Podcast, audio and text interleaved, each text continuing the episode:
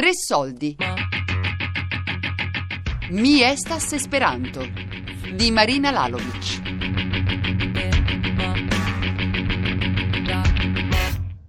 Mi estas Lucia, eh, per, me, eh, per me Esperanto è anche un modo per tenere allenato diciamo il cervello perché infatti è stato questo il motivo per cui quando ho visto che c'erano prefissi e suffissi ho detto invece di fare le, le parole crociate forse è più interessante imparare l'esperanto ed è vero questo è per questo che ho iniziato a farlo a seguirlo diciamo è vero Beh, ho detto una cosa diversa Giusto, se non anche, altro. eh. Da quanto hai Eh. che studiare Esperanto? Eh, beh, più- almeno dieci anni. almeno dieci anni, sì, sì.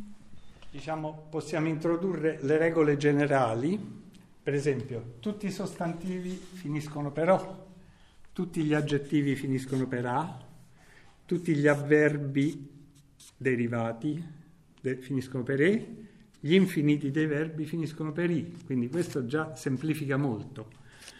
Il plurale si fa aggiungendo la I lunga, che però essendo una semivocale o semiconsonante non sposta l'accento, quindi se cevalo il plurale sarà cevaloi.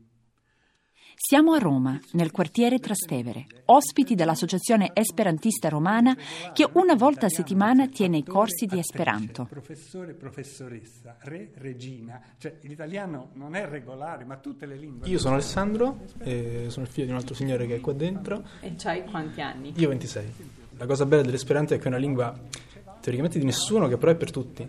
Quindi eh, io molto spesso ho sofferto un pochino con l'inglese perché ho visto che molti parlano l'inglese, però mo- pochi lo parlano a un livello molto alto. Io non sono d'accordo sul fatto che l'inglese sia facile.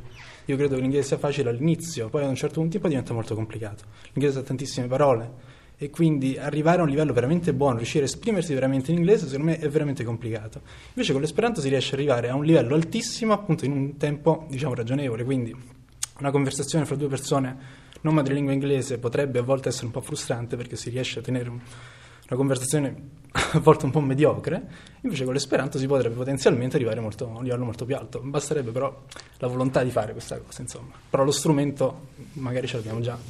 E poi appunto un po' una, una specie di passepartout, però lo può usare per fare tante cose diverse ed è bello anche parlare con persone con le quali non, non condividiamo magari una lingua, per esempio so, il russo o una- un'altra lingua terza, parlarci in esperanto è proprio una cosa che ci mette, come diceva mio padre, su- più o meno sullo stesso piano. Insomma. Per esempio, quelli che si sono iscritti finora, di cinque persone che, che so, tre sono sotto i 30 anni e due sono di mezza età. Quindi Ci sono sempre più giovani che si iscrivono? Beh, eh, diciamo che i giovani soprattutto studiano l'esperanto in rete. Io faccio anche il tutore dei corsi in rete, Mm, io ne ho avuti iscritti ma almeno 600. Mm, Poi alcuni diciamo sono spariti dopo una lezione perché magari si sono iscritti per curiosità, però comunque ho avuto iscrizioni, ho avuto contatti con tantissimi e di questi una buona parte sono giovani o giovanissimi, sì. Giorgio, uno dei maestri del corso, ci racconta la storia travagliata di questa lingua universale. Dall'inizio fino alla prima guerra mondiale era decisamente in salita. Ovviamente con la prima guerra mondiale c'è stato uno stop perché addirittura doveva esserci il congresso mondiale a Parigi allo scoppio della guerra e chiaramente il congresso è saltato. E Zamenhof stesso è dovuto tornare indietro faticosamente perché passando attraverso nazioni belligeranti. Dopo la prima guerra mondiale faticosamente ha un po' ripreso. Però nel periodo, soprattutto tra le due guerre mondiali, è stato molto perseguitato, soprattutto dai regimi, diciamo, in Germania e in Russia. In Russia all'inizio era appoggiato perché diciamo, era visto come una lingua che potevano imparare facilmente anche gli operai, la gente del popolo, per comunicare con operai di altre nazioni. Però alla fine, quando Stalin si è reso conto che questo qui diciamo, non, non, era contento il regime che persone, un operaio russo venisse a conoscenza di una situazione economica di un operaio tedesco o francese che stava molto meglio. Per cui a quel punto gli esperantisti sono stati imprigionati, perseguitati, mandati in Siberia, fucilati, cioè ci sono state persecuzioni. In Germania anche peggio, visto che essendo Zamenhof ebreo, quando è andato al potere Hitler, piano piano prima ha chiuso i circoli esperantisti, li ha perseguitati, fucilati, insomma c'è un libro di uno storico tedesco che si chiama proprio La lingua pericolosa di Ulrich Linz, che appunto racconta di tutte queste storie qui, le persecuzioni. Quindi diciamo fi- durante quel periodo lì c'è stato veramente un periodo di fermo. Poi c'è stata la seconda guerra mondiale, dopo piano piano è ricominciato. Adesso credo che la maggior parte sia in Brasile veramente, a meno che mi faccia un rapporto esperantisti-popolazione, allora forse sì. Comunque in Brasile veramente ce ne sono tantissimi e giovani perché il Brasile è l'unica lingua portoghese in una Sud America spagnola, quindi ha una differenza.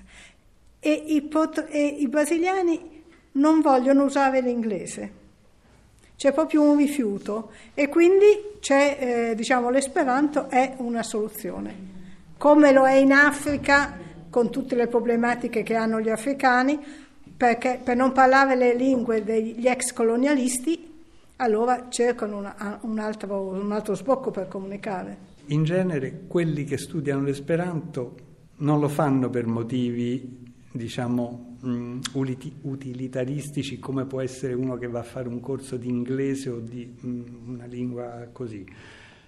Sono o appassionati di lingue oppure idealisti anche in un certo senso, perché dietro l'esperanto c'è appunto questo ideale di uguaglianza tra tutte le persone, di fratellanza umana, di giustizia.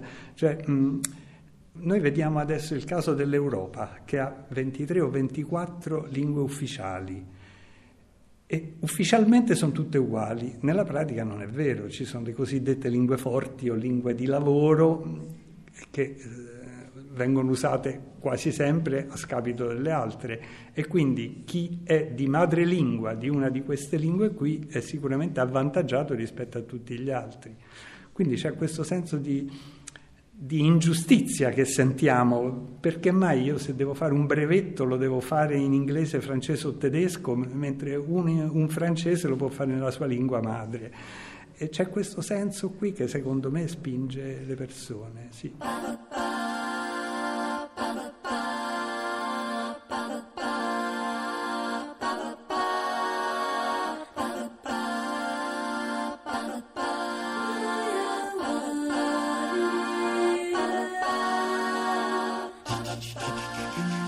Che l'esperanto sia una lingua viva lo dimostrano anche molti libri che si traducono, ancora oggi, in esperanto. Qui vediamo eh, soltanto il paradiso, il resto non ci stava nel, nel, mio, nel mio, zainetto in esperanto. Eh, la Divina Commedia è tradotta in terza rima, cosa che non capita molto spesso nelle altre lingue, ed è tradotta bene. Naturalmente è sempre un errore confrontare l'originale con la traduzione, un errore concettuale. Però ha senso confrontare una traduzione con un'altra traduzione e la traduzione in esperanto, a giudizio di persone anche non parziali, è molto eccellente. Poi qui c'è Torquato Tasso, no? Torquato Tasso, ci sono le traduzioni dei canti di Leopardi con molti commenti molto belli, l'infinito è anche riprodotto qua. E forse c'è anche una, ah, sì, sì, c'è una antologia della poesia del Novecento, ci sono anche queste brevi, no? mi illumino d'immenso, come, come tradotto? En lumas min sen limo. Se uno va a vedere quali sono le consonanti, le vocali, trova che mi illumino d'immenso, en lumas min sen mino è quasi un anagramma, en lumas min sen mino. La poesia è una grande produzione naturale dell'esperanto proprio perché l'individuo, che ha anche talento poetico, poi ci sono quelli versificatori, è invitato dalla flessibilità della lingua a produrre, a cimentarsi, a confrontarsi con i grandi e c'è una grande produzione. Naturalmente ci sono anche opere scientifiche, vocabolari o altro. Il Matematica Vortaro è il dizionario di matematica, c'è quello ferroviario, c'è quello medico, c'è quello diciamo di tutte le discipline. Questo è, non ho portato il messale perché ripeto non lo trovavo, non ce l'avevo, questo è un'opera eh, diciamo di cattolici e protestanti su, per i canti durante le cerimonie religiose, quindi un'opera ecumenica. Noi abbiamo anche molti proverbi, abbiamo più di 3.000 proverbi. Iniziamo con uno. Iniziamo con uno. Eh, ciu por si, po ciui di. Che vuol dire? Un, ognuno per sé, Dio per tutti. Siccome il padre Zamenhof era anche un appassionato, ha, ha fatto proprio un, un, una raccolta di proverbi, in russo, te, russo tedesco, era, um, francese, mi, eh, mi, mi ricordo, polacco, polacco, polacco sì. Eh, lui in pratica ha tradotto eh, questo libro qua e uno dei primi libri che sono stati pubblicati è stato eh, la raccolta dei proverbi in esperanto. Fino buona, cio buona. Tutto è bene quel che finisce bene. Perché, perché l'ha tradotto, non ha fatto una traduzione letterale, ma ha, diciamo che ha, ha tradotto il, il, senso, il senso diciamo, che poi quindi molte volte sono... Quindi c'è stata questo una raccolta di proverbi, tutti questi proverbi diciamo, messi insieme, tradotti eh, secondo il loro senso. In pratica la traduzione comparata viene chiamata.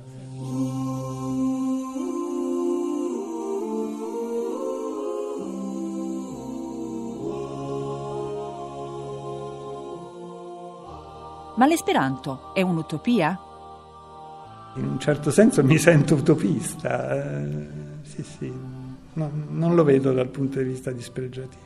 Però le utopie si concretizzano? No? Io spero di sì, spero proprio di sì, perché eh, sarebbe, sarebbe la soluzione ideale, visto che siamo, specialmente in Europa, tante nazioni piccole o medie di lingua diversa, per cui sarebbe la soluzione ideale per facilitare la comprensione. Quindi... C'era un motto sotto al primo libro di la prima, la prima grammatica. Di, una lingua per chiamarla tale non basta dire che è internazionale. Ok? Quindi una lingua per essere internazionale non basta chiamarcela, deve avere delle qualità, cioè deve essere accessibile a tutti, anche chi non è un professore di lingue, anche chi ha un contadino, e per essere accessibile deve essere facile.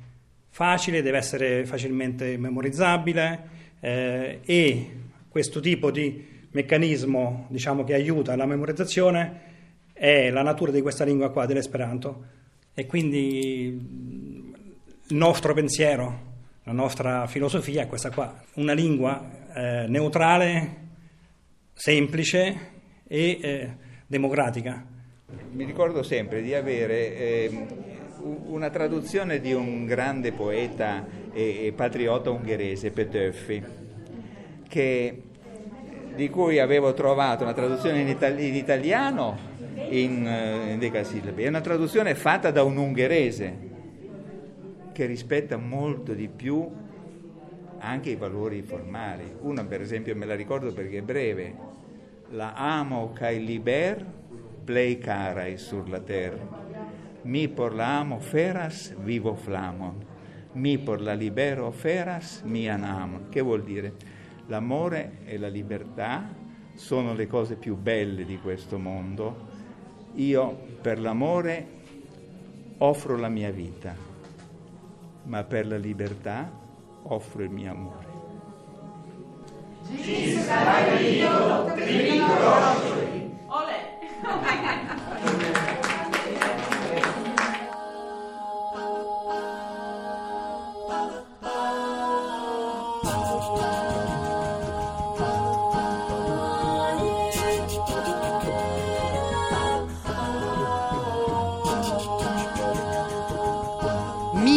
Estas Esperanto di Marina Lalovic.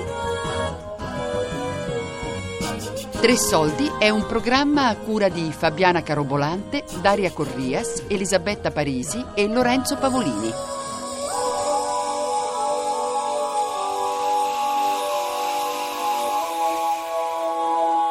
Podcast su tresoldi.rai.it